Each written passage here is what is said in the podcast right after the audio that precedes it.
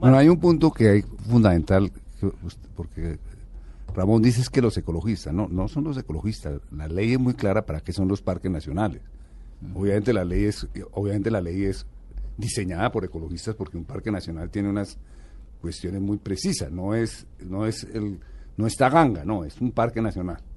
Eh, Número uno. Número dos, por ley están prohibidos los hoteles en los parques. no, pero hay que precisar, los hoteles, convencionales. Los hoteles convencionales y nos quieren meter gato por día. No, no, no. no, ah, eso, no, eso es partir de la mala fe. No, son, están prohibidos los convencionales y estos proyectos no, son convencionales. Esto con turismo con unas reglas muy claras. A mí no me vengan con cuentos cuando ven cuando hay tantos. No son cuentos, ahí está el proyecto. No, cuando hay, no, por, un momentico, si se aprueba el primer hotel en el Tayror vamos a tener varios hoteles porque hay varios propietarios no es cierto, privados. No, es cierto Entonces, porque hay un plan de manejo de parques que autoriza un número limitado de personas. Entonces, aunque yo tenga mil hectáreas, no puedo pero construir sino un hotel para 20 Yo creo que el punto fundamental, lo que yo veo venir, yo creo que esta controversia está siendo tremendamente positiva.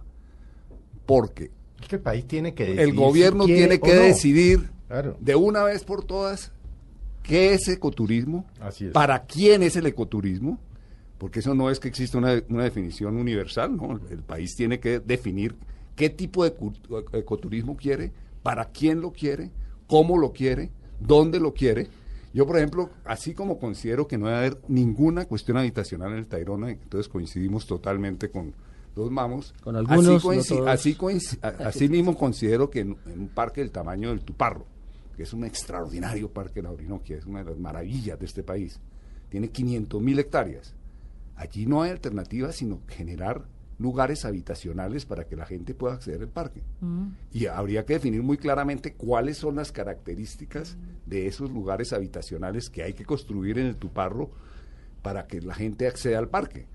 Eh, y por eso me parece que la controversia es tremendamente positiva, porque de una vez por todas el país tiene que dejar las ambigüedades y decir, bueno, el Parque Tayrona se puede o no se puede. Que es una y si no se puede, ¿cómo se compensa a los propietarios?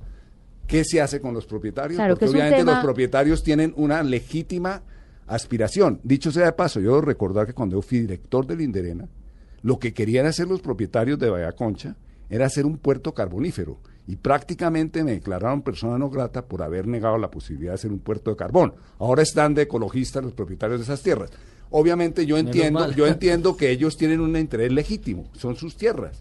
Pero si ya el gobierno define que ahí no se puede hacer nada, pues entonces que le compre las tierras o los compense económicamente. Bueno, muy bien, doctor Me parece muy útil la, vamos, vamos a hacer una pausa y ya regresamos para hablar de ese debate también, porque el Estado también tiene, como lo decíamos Felipe, que empezar a dar esta pelea o a plantear soluciones y ningún gobierno ha querido meterse en no, No, yo le voy a explicar por qué y es una Pero me explica cuando volvamos. No, es una opinión personal para que la vaya meditando y lo mismo nuestros amigos de Mesa Blue. Es que contadas excepciones, tal vez el doctor Manuel Rodríguez y Fran Meyer y otro más, cuando llegan al ministro, al Ministerio de Medio Ambiente, si han visto un helecho en su casa, no han visto más. y, lo digo de verdad porque así lo considero. Y ese es el problema, que quienes hoy defienden fueron los ministros de hace 10 y 15 años. Y los, que hoy están no saben de eso. No tienen ni idea. Vamos a hablar. Regresamos en unos minutos a Mesa Blue. Gracias por acompañarnos.